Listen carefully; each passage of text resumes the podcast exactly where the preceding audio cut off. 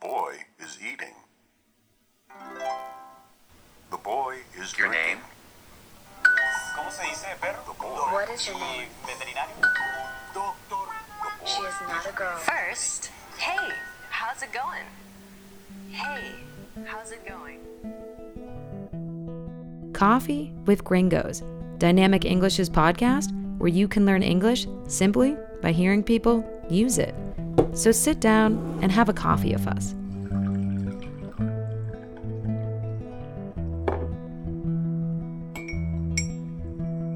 You are listening to Coffee with Gringos. I'm Paige Sutherland, And I'm Ian Kennedy. and today we're going to talk about a very historic, important vote that's coming up in Chile about whether to have a new constitution. Besides the new vote that's coming up, there's also the protest that happened last year. That anniversary just happened. And so we're also going to talk about our experience with that last year and what's going on right now with those protests. So, again, listeners, if you get lost, check out that audio guide and transcript online. Okay, Ian, so you are still in Santiago, you're in Chile. What's going on with these protests and the upcoming vote? Yeah, so we're getting close to a year anniversary of when the social uprising here in Chile started last year. That happened around like October 18th, is really when things officially kicked off, when we saw the protests happen with the burning of the Enel building, the destruction to the subways, and really kicked off this social protest that we saw go all the way up until basically until COVID became such a big deal. So recently, because we're coming up on a year, there's more protests happening. Something pretty serious that happened. Policemen shoved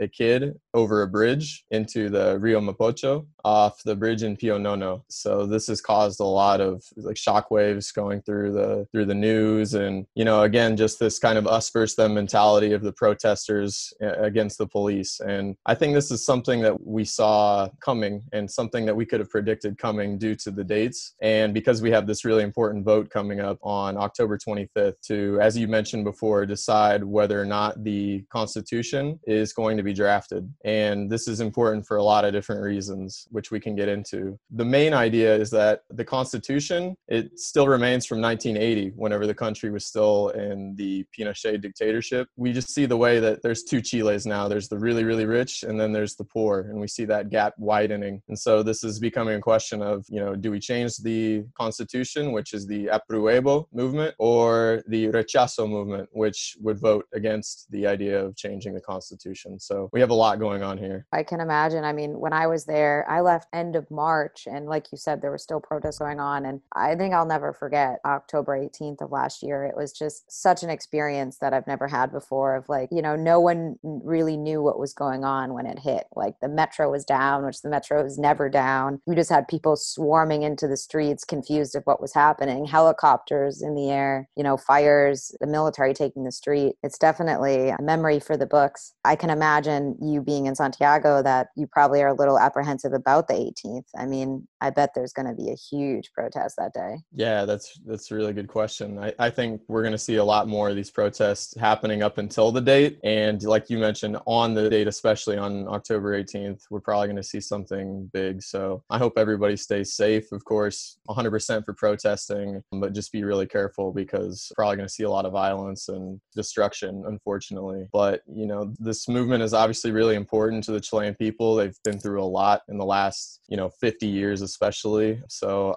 I think this will say a lot about the direction in which people want to take the country. And I hope that the people get what they want and can improve their lives. And I have to ask I mean, you know, you're there in Santiago. Are people wearing masks in the protests? Are the police officers wearing masks? Are there a good amount of people, or are people kind of weary to protest given COVID? I think I see protesters wearing masks, some wearing masks, some not wearing masks. The police, it's hard to tell because they're in their full military militia style gear, which this is ridiculous. But anyway, we won't get into that. And so I imagine they're probably wearing masks too. Another reason why we have to be wary about these protests is people have been inside for so long and they've been cooped up. They have all this energy, these emotions, you know, thinking about this uh, and how important it is for their future. Of course, people want to go out to the streets and express themselves. And in a lot of cases, people explode with their emotions and that turns into violence, turns into destruction. And I think we've seen this in the US As well with the racial protests. We saw a lot of violence and destruction. I think in part because of those repressed feelings or those repressed emotions of being stuck inside during a pandemic, which alone is very stressful in itself. And so I think people are just kind of reaching a boiling point, and we're seeing that manifest itself in these kind of protests. Definitely. And it's just so difficult that, like, you have this historic uprising and then you have this historic global pandemic that really, I think, for a lot of the activists in the country for the protesters, it really kind of pumped the brakes on this momentum. I mean, they were building it for months, and I felt like it kept growing and growing. And then COVID, with lockdowns, putting everyone inside. Do you feel like people who really want a new constitution are worried that, you know, it's been backburned because of this pandemic, that, you know, maybe people aren't as fiery as they were, you know, pre COVID? I think people probably wish that COVID hadn't come along to, like you said, kind of pump the brakes on them on everything because there was such a strong momentum going. And the vote was originally supposed to happen, I think, back in April. Obviously, due to COVID hitting here in Chile especially hard, I think the months of April, May, June, it was obvious that it was going to have to get moved. And so people were obviously disappointed about that happening. Of course, there's nothing you can do about that. But I think the people who really want the change, they're going to do what it takes to have to get this to pass. So I think it's more inconvenient and really not as safe anymore. But I think those people are still going to go express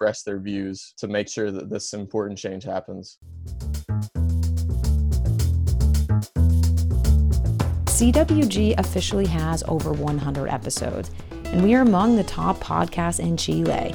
And that's thanks to you. But we are always working to grow our audience, so make sure to follow us on Instagram, Facebook, YouTube, Snapchat, TikTok, and even LinkedIn. But most importantly, rate, review, and share us with all your friends, family, and coworkers. And if you want to take your English education to the next level, sign up for private or group classes at dynamicenglish.cl. I was reading an article this morning about how support was around 70%. And now with COVID and everything, it's like more around 60. So it seems like it is dwindling, but still like there's a majority support for a new constitution. I think what throws a wrench in it, and for all countries that are doing any elections, is with COVID, is it safe to go out and vote? What are the safety measures that they're going to do? I read an article that they're going to have more polling stations, so less crowds. So, you know, they're going to have like people spread out and unlike in the US, where most people are going to mail in their ballot, you have to go to the poll in Chile and vote on this constitutional change. I think that will be tricky of like, what is the voter turnout going to be? Because, you know, there's some families I bet in Chile that don't want to leave their house because they don't think it's safe, but then they can't vote.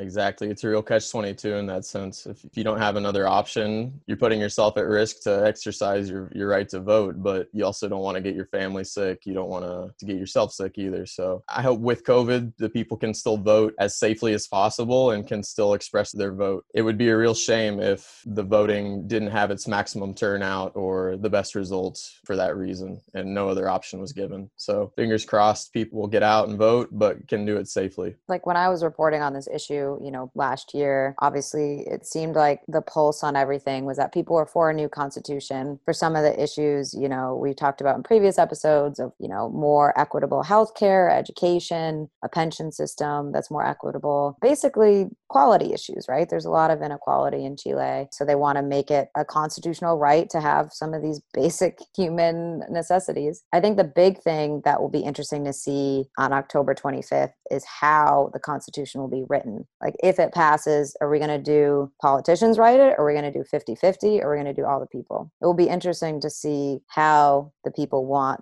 the new Constitution to be written if it does pass. Exactly. And, and this is one of those things, it's one step at a time. Make sure the first referendum gets passed and then move on to the next step, and then the next step. And hopefully it leads to this equality that we've been talking about. But, you know, like we said, it's step by step. We'll have to see. I think a lot of it too just goes back to the fact, like I said earlier, the Constitution still stands from 1980 when Pinochet was around. And so, if anything, it's just kind of a constant reminder for people that they still live with the shadow of the the dictatorship. So, if anything, I, you know, of course, I, you know, I hope it passes, but you know, hopefully it takes that shadow, that dark feeling off of what a lot of people still feel because of the old Constitution. I think what's crazy, and you know, this happens, I think, in all countries, that democracy and governance is slow. And so, October 25th, the people are going to vote if they want a new constitution, how. And then in April, they'll like decide who's going to be the people that actually write it. They have a year to write it. And then I think in 2022, they'll vote on whether they like the changes. This is the first step of so many steps. If all things go well, Chile is not going to see a new constitution until probably sometime in 2022. You said it. You Yeah. know, we, it's it's like we were saying, step by step. This is the first step and on a long road to recovery, to equality. But